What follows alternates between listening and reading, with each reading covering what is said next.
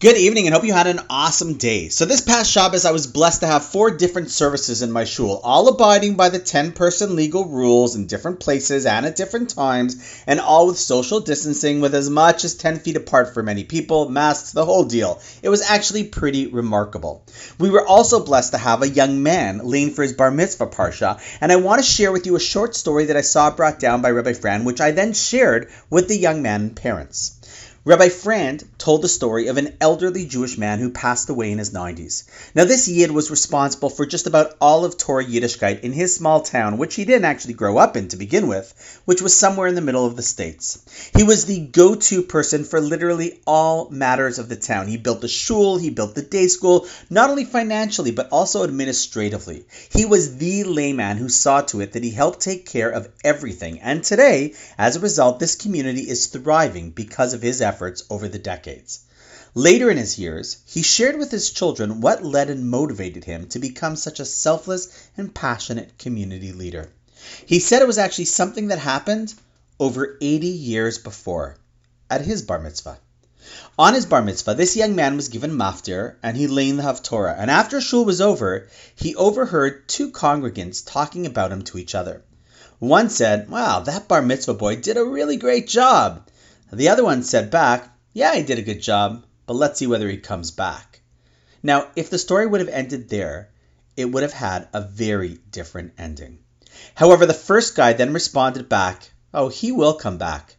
This boy is different. That was all it took.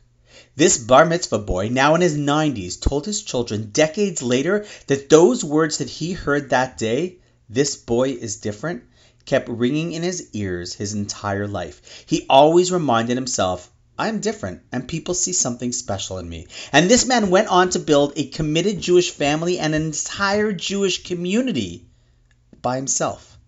The four words, this boy is different, made a difference in his life that changed an entire city and generations to follow.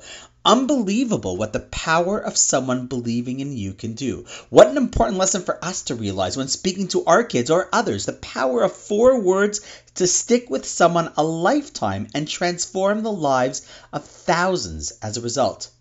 Rabbi Frand goes on to explain, however, that there's another lesson that goes back to those two Jews who gave the post game show after the bar mitzvah boys' leining. Imagine on one hand what would have been with this kid if all he heard was that cynical man's response of, well, let's see if he comes back. And now think about the impact that this person who said the four words that stuck with him for a lifetime are.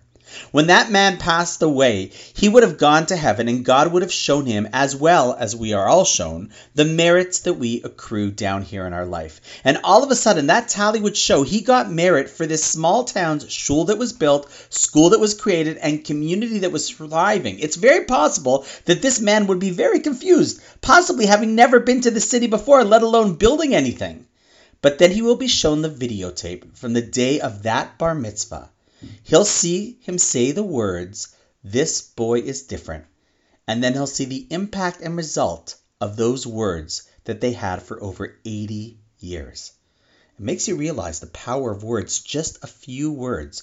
A great thing to think about when we speak to or about others. Words can definitely hurt and discourage, but a few words could also trigger a domino effect that impacts the lives of entire communities worth thinking about when giving any commentary on life. And on that note, wishing you an awesome night, and I look forward to seeing you tomorrow.